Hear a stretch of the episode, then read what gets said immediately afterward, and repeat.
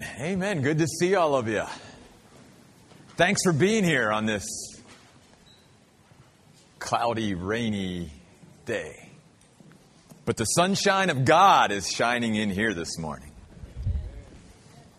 A couple of reminders, especially for our men. Don't forget about the men's retreat coming up. Go out there, talk to Woody, sign up for that. Woody also has information on the Greg Laurie crusade that's coming to the Valley uh, in June as well, that our church is going to be a part of. If you'd like to be a part of that, talk to uh, him about that as well. Next weekend, uh, many of our ladies in our church are going to be on their women's retreat, and that's a great thing. But one of the things that that is doing is pulling a couple of the workers from Crystal's ministry and our children's ministry out next week. So I'm asking on her behalf if there are any men and women here that could just fill a gap for a week next Sunday to help Crystal out.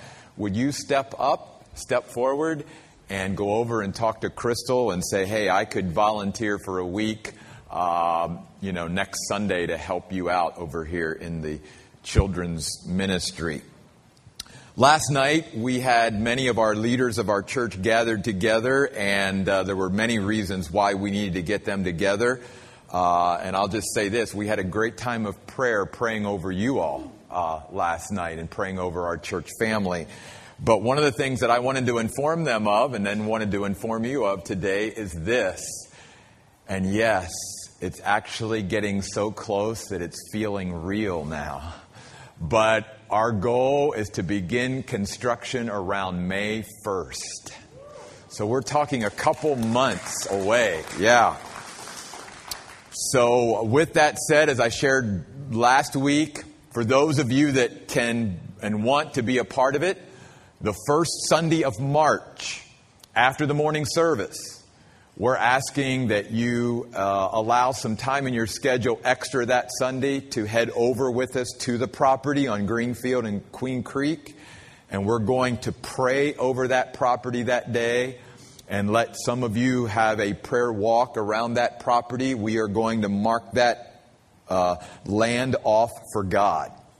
And we are dedicating that land to God and saying, God, this is your land. This is going to be your church. This is going to be your community. And uh, we're just going to turn that all over to the Lord that day. Then the first Sunday of May, a couple months later, right around the time the ground and all of that's going to be moving over there, we want to take everyone over after the morning service, uh, the first Sunday of May, and get a picture of everyone at the church on that property before it gets torn up too much to where, you know, we won't be able to do that. So, a lot of exciting things are happening, and we really are getting close. A couple months away, and you'll be able to see the ground and the buildings and all of that going up. With that said, as I shared last week, we not only need your prayer support and, and your, you know, your continued ministry and investment in this church in a spiritual way, but physically. Those of you that have been thinking, praying about giving to the building fund, now would be a great time to say, Lord, what would you have me or my family to do to help us get to that place? Um, so uh, just want to encourage you in that way as well. And then one other thing, uh, as I shared last week, we've been having great attendance on Wednesday night, and I just want to throw this out. This Wednesday, we are going to be talking about living in the power of God's presence. Um, and just as Nicole was sharing or whatever, I hope we all realize here today as we sit here in this auditorium that Jesus is here. Jesus is with us right now. And there's something very powerful about living in the presence uh, of God's, or living in the power of God's presence. And what does that look like? And we're going to be talking about that on Wednesday night. Well, we want to continue our series through the Gospel of Mark this morning. So if you have your Bibles, please turn to Mark chapter 8, beginning at verse 27. Mark chapter 8, verse 27. In this passage we're going to look at this morning, Jesus wants to clarify some things to his followers. It's not that up to this point Jesus hasn't been open or plain or clear about who he is and what he has come to do, but now it seems like there's sort of a little bit of a, a transition, if you will, in the Gospel of Mark. And at this point in Jesus' ministry, He's sort of laying aside the teaching of parables, and he's really just going to speak very openly, very clearly, very plainly, because he, he wants in no uncertain terms for those who are following him, or even those who are interested in him, but maybe they haven't chosen to follow him yet, or to be a believer in him, that he wants in no uncertain terms to put it out there very clearly who he is and what he's all about and why he came to this earth in the first place. So, beginning in chapter 8, verse 27, we see that the first thing Jesus does here with his followers is he wants to clarify his identity. The Bible says that as they were going to the towns of Caesarea Philippi, which that's very significant. Why did Jesus choose this time to sort of clarify some things? Well, Again, if you study and read about the history of Caesarea Philippi, it was a hodgepodge of religion.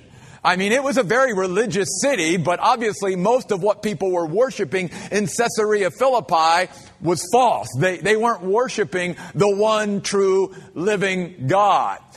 Yet there were, you know, monuments and temples to every other, you know, so-called God in the world at that time in Caesarea Philippi. So I think it's very significant that the Bible says as they were approaching Caesarea Philippi that Jesus turns to his followers and he begins by asking them a very probing question. He says, who do people say that I am? And of course, he began to get responses. Well, some say, you know, you're Elijah, come back. And some say you're John the Baptist, come back. And, and some say that you're just a, a great teacher and a great prophet and all of that. And all of those responses are obviously less, much less than who Jesus really is. And then the Bible says that Jesus goes from a probing question to a very personal one. And in the Bible, when it says Jesus asked his disciples, Who do you say that I am? It's in the idea that he has been continually asking them. And that it is a very personal thing. I'm not asking you who others say that I am now. I'm asking you. Who do you say that I am? And the answer to that question that all of us as human beings give is really the most important answer to any question we will ever give. You understand that, right? Because the answer that we give to that question will determine our eternal destiny. That's how important that. There is no answer to any question that we could ever be asked that is more important than the answer to that question. And because of who Jesus is, it demands an answer. It requires an answer. No human being who is ever born into this world will ever be able to go through life and eternity without coming to some conclusion personally about who Jesus is, who they believe that he is. Now, the Bible records that Peter said, Jesus, you are the Christ. Matthew adds, the Son of the living God. Peter said, I believe, Jesus, that you are the Messiah. You are the anointed one of God. You are God come in the flesh. Good answer, Peter. Good answer. Now, Jesus goes on in other gospels to say that you didn't come up with that yourself. You were helped to get to that place through the agency of the Holy Spirit of God and my Father. But, good answer, Peter, right answer. That is who I am. I am the Messiah. I am the anointed one of God. I am God come in the flesh. Do you believe that this morning? Have you come to a determination about who Jesus is? And you realize that even if you say, well, I'm never going to commit myself one way or another to who Jesus is, that that's an answer. That's an answer. And that's why the Bible says that one day every knee will bow and every tongue will confess that Jesus Christ is Lord to the glory of God the Father. All of us have to wrestle in our life with who Jesus is. Have we, like Peter, given the right answer? Have we made a personal commitment? It's not enough for us to say, well, this person and that person believes in you. It's about who do you think Jesus is? Who do you think Jesus is? And every one of us, again, gives an answer to that question. Now, very interestingly, the Bible also says before we move on in the passage that Jesus commanded them not to spread this around. And again, you're thinking, why would Jesus do it? Didn't Peter give the right answer? Yes. But because Jesus is God and knows all things, Jesus knew that though that answer was right, not only did Peter, but all the other disciples at this point had a very incomplete understanding of who Jesus was. And it would be very damaging to Jesus and his ministry to have them go out at this point and know some of who Jesus was, but not to have a complete picture of who Jesus is and why he came. And we're going to see exactly why Jesus said that in the next part of the passage, because then as you come up to the next part, Jesus not only clarifies his identity, but Jesus clarifies his mission. His mission. You see this beginning in verse 31 of chapter 8, where Jesus again lays it out very plainly. He says, I have come and that the I must it's of necessity. That's a key word. I must suffer many things. I must be rejected by the religious leaders of Israel and the religious establishment.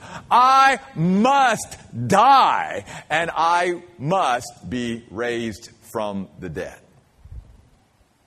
Now, two, when we hear verses like that in the Bible, Many times we just sort of narrow in and go, well, I know when Jesus says he must suffer, that we primarily just sort of limit that to that, to that passion week, if you will, where Jesus was betrayed and he was arrested and he was scourged and he was given a crown of thorns and his beard was plucked out and he was nailed to a cross and all that. But let's not forget that really from the time that Jesus left heaven, even being born in Bethlehem, he started to experience suffering in this way.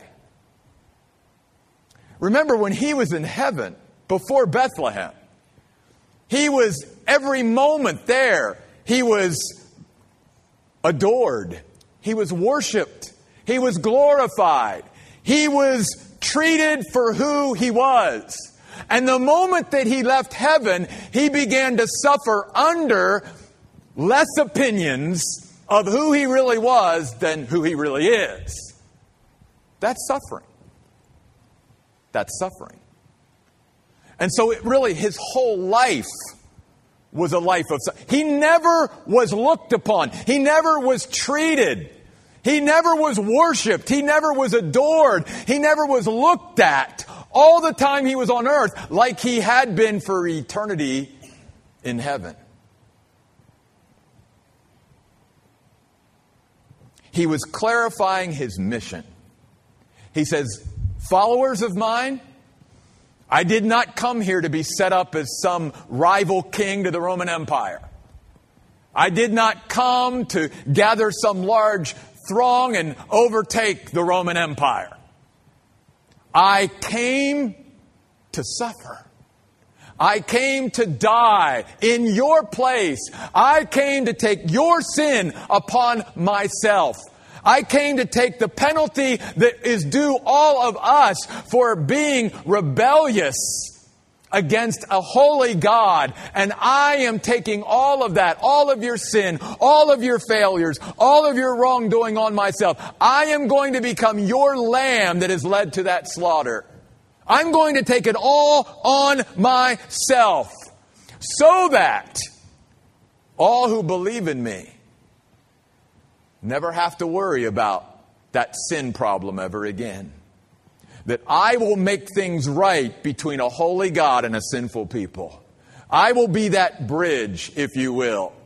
I will be that one mediator that can bridge the gap, that large gap between the holiness of God and the sinfulness of men.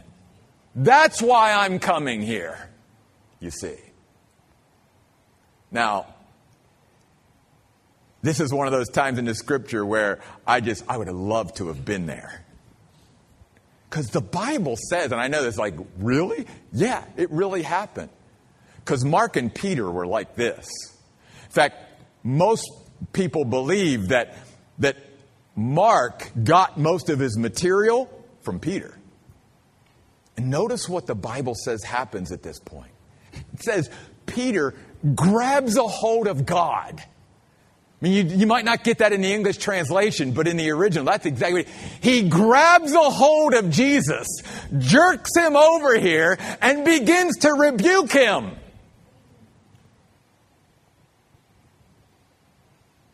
There is no way, Jesus, we're ever going to let that happen. You can't, you can't do this.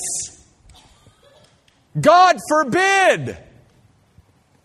And notice that here's a man who's zealous for God, but he's zealously wrong. And he's such a great illustration of even many followers of Christ today who are such roller coaster Christians. Because we just saw that just a few minutes ago, man, he nailed it.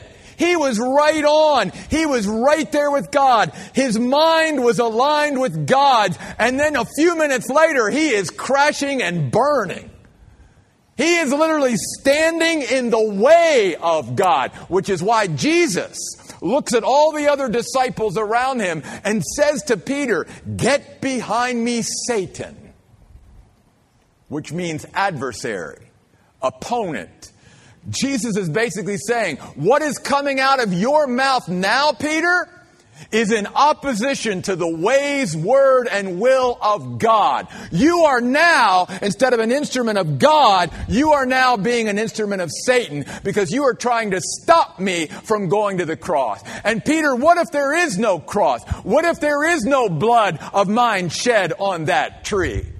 What if there is no atonement or redemption? Where will you be, Peter, and where will everybody else in humanity be if you stop me from going there? And we know that the devil certainly wanted to stop Jesus from going there. And at this moment, he was using Peter as an opponent. That's why Jesus said, I don't want you guys going out yet telling others who I am, because you don't have the full picture yet. Your mind, Jesus goes on to say, is not aligned with the mind of God. Your mind is on earthly things men's interests, not on the interests of God. And Jesus here is reminding all of us of the importance of, of having our mind renewed by God through His Spirit and in His Word. Because you and I, even as followers of God, so often, just like Peter, can come at life and the things of life and the circumstances of life and even the ways of God, and we can try to understand them through human reasoning. Well, really? No, we can't. That's why many Christians, in a sense, sometimes are disillusioned with God and confused about God because they're trying to understand God and His ways through human reasoning. It never works. Because that's why the Bible said, God even said, My ways are not going to be like your ways. If you try to understand me through your humanness, through, through looking at things through an earthly perspective, you will never understand me. Just like Peter said, God, how can, how can you die? How can we even allow this to happen? This doesn't make sense. And it doesn't to human beings. It makes no sense because Peter was not looking at life at this point and following Christ at this point and even who Jesus was this at this point from a heavenly perspective. He was looking at things from an earthly perspective.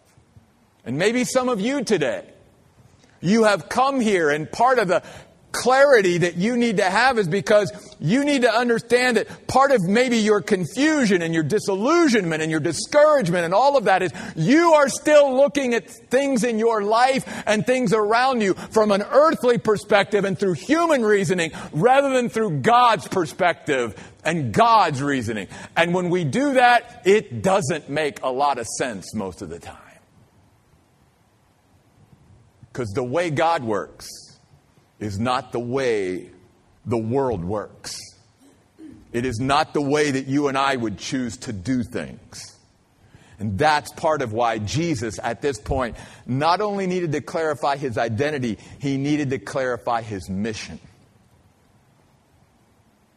He needed to tell them once and for all I've got to die, and it's actually going to be a good thing for you. If I don't die, you are lost forever with no hope, no Savior, no way of forgiveness, no way back to God. If you keep me from the cross, you keep yourself from the very God that loves you so much that that's why I'm here to begin with. And then Jesus beginning in verse 34, clarifies his calling. His calling upon others. When he says, I came not just to bring human beings into a relationship with God, not just to bring you to a point where you believe that I'm the Christ, the Son of the living God, the Messiah, God come in the flesh, but I am coming to call human beings to follow me. And there's a difference between being a Christian and being a disciple or follower of Jesus Christ. And yet, I know for years I, I did not see many Christians ever making that distinction in their own life and mind. They thought it was one and the same. To be a Christian was to be a follower, to be a disciple of Christ. No. And, and can I just, that's probably the greatest motivation of why God led me to write the devotional that I wrote, Digging into Discipleship. That whole year devotional was trying to get Christians to understand there's a difference between being a Christian and just believing in Jesus and being a disciple or a follower of Jesus. Big difference. There are many Christians, many, many people that sincerely believe that Jesus is the Christ. But there's not a lot of true, committed, devoted followers.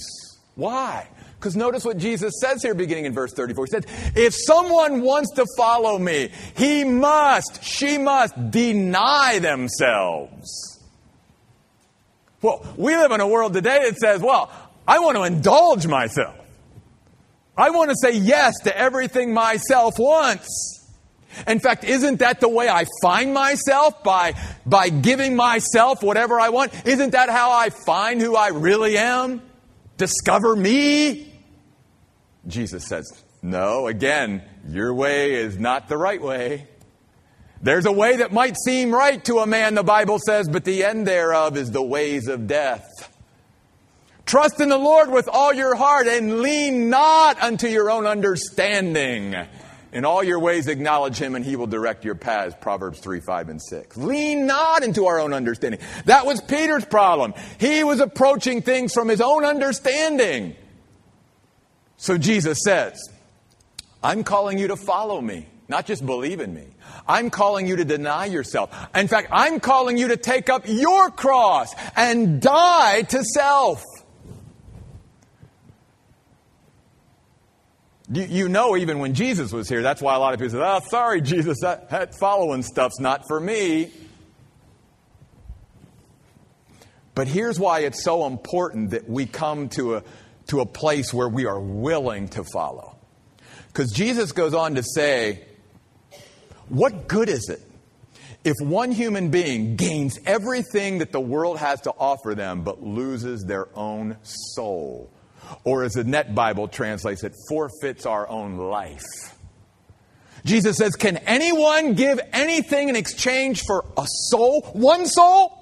Not all of human, not the billions of people on the planet, one soul. So if you and I were the only soul on earth, Jesus would look at it this way. Here's the scales, the balance scales. I'm putting all the world and all that it has to offer on this side of the scale, and I'm putting your one soul on the other side of the scale. And Jesus saying, you realize that the whole world, everything that it offers is not as valuable as your one soul. And then Jesus tells us the only way we will ever discover our soul is to forfeit our life and follow Him. You say, well, what's my soul?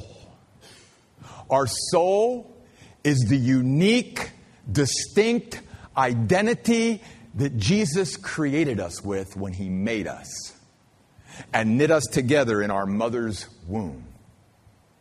And only the Creator knows what our unique, distinct identity is.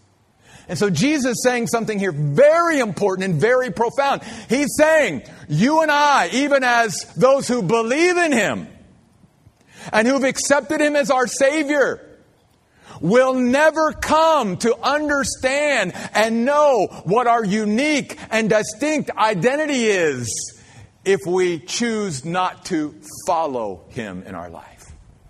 Because it's only in being a follower, a faithful follower over time, denying ourselves, saying no to self, dying to self, and following Him abandoning everything for him.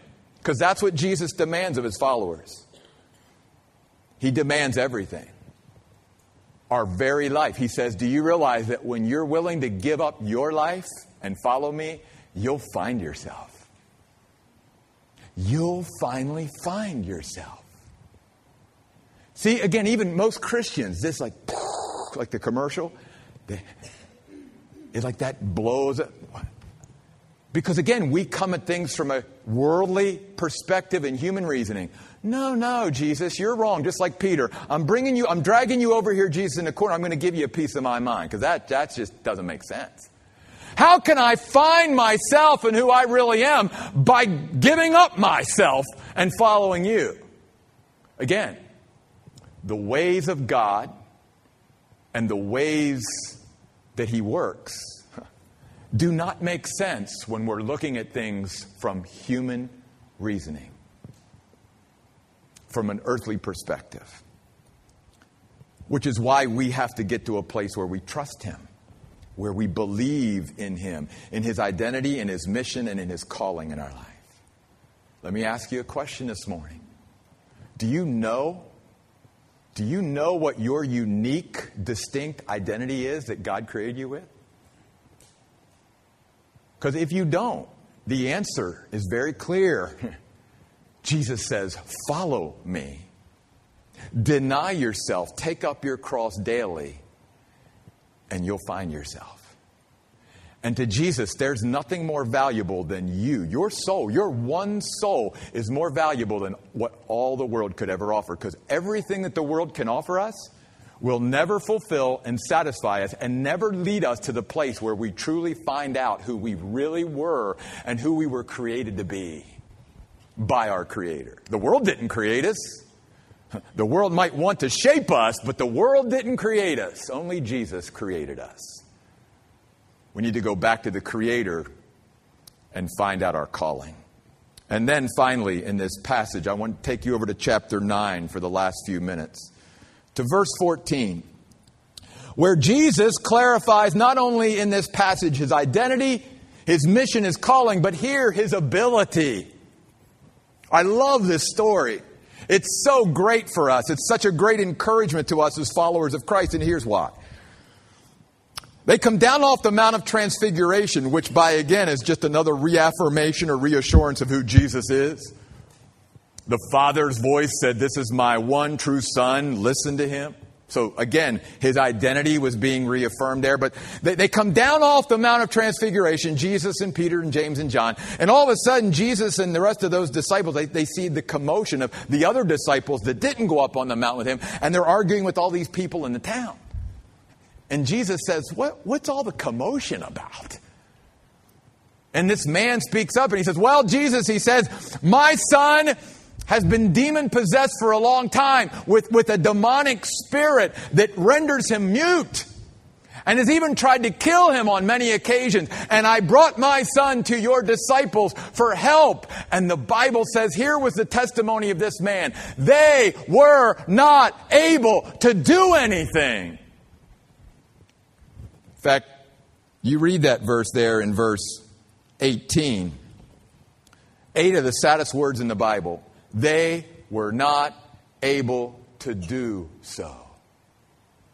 Now, wait a minute. Did not we read and study earlier that Jesus gave these very people the power to heal and cast out demons and all of that? Did he not give them power? Yeah. So why all of a sudden are they powerless?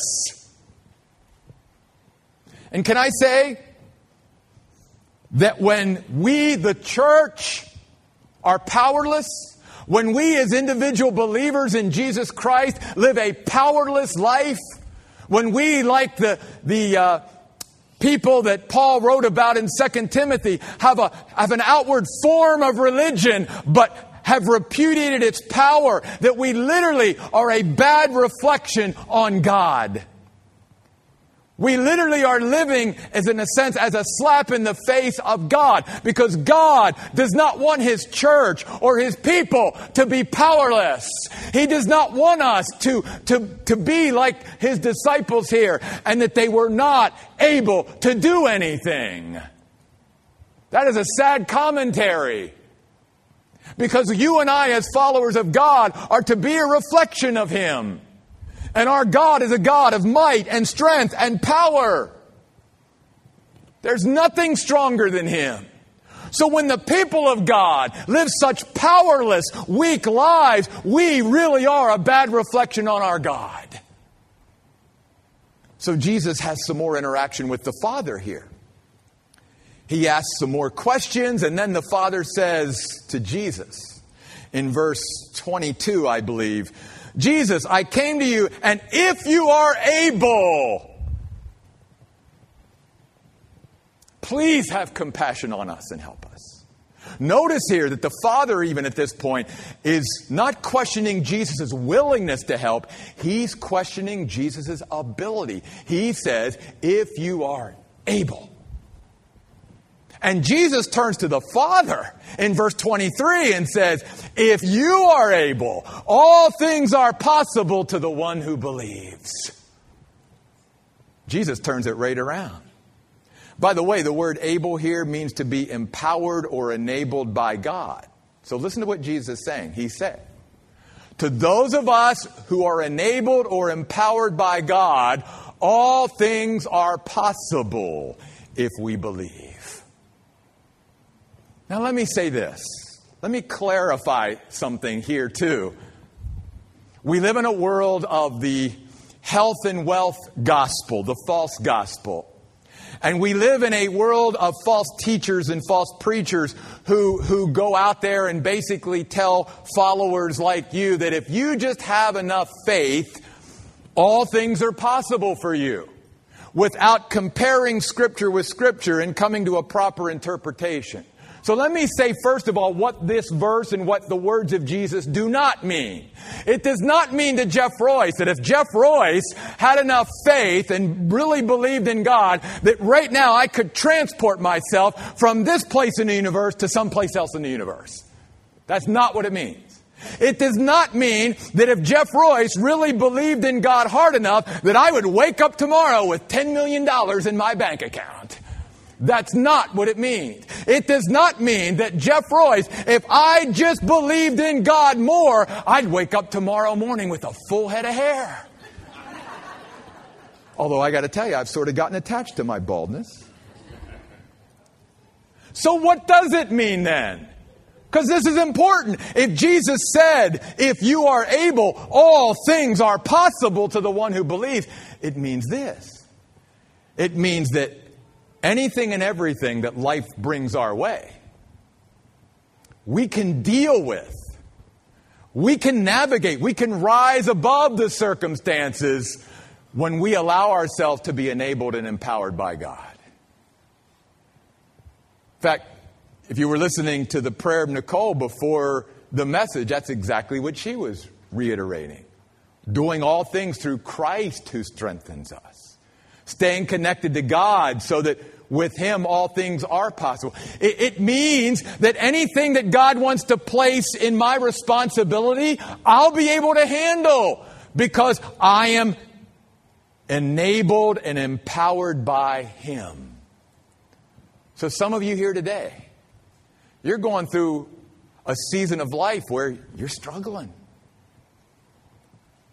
And God is saying to you, if you allow me to enable and empower you every day, to pour my power into you, to be strengthened by me, the Almighty God, the omnipotent God, then you will be able to handle and deal with whatever life brings your way. In fact, even in this case, I think he was saying to the father at this point, before he cast out the demon out of his son, that even if I choose not to cast this demon out of your son, sir, you, if you believe in me, you will have the enablement and empowerment to deal with a son who's in this condition, just as you have up to this point in your life. Somehow you'll be able to navigate this season because I will give you the enablement and empowerment. And then I think what the Father says next is something that we all can relate to in verse 25, 22, 23, 24. Lord, I believe, but help my unbelief. Yes, he believed to a point. Why? Because he brought his son to the disciples and to Jesus. He didn't yet believe that Jesus was able, but he, he at least had enough belief, if you will, to go, I think Jesus can help me somehow, some way, so I'm bringing my son to Jesus.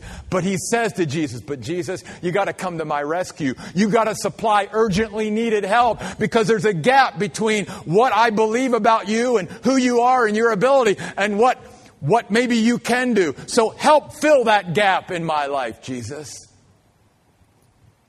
Jesus asked a few more questions and then commanded the demonic spirit to come out of his son. Now, let me get to the sort of the climax or crux of the story, if you will. After Jesus cast out the demon out of this boy, the Bible says that later on that day, he and his disciples make their way into a house and have a little privacy.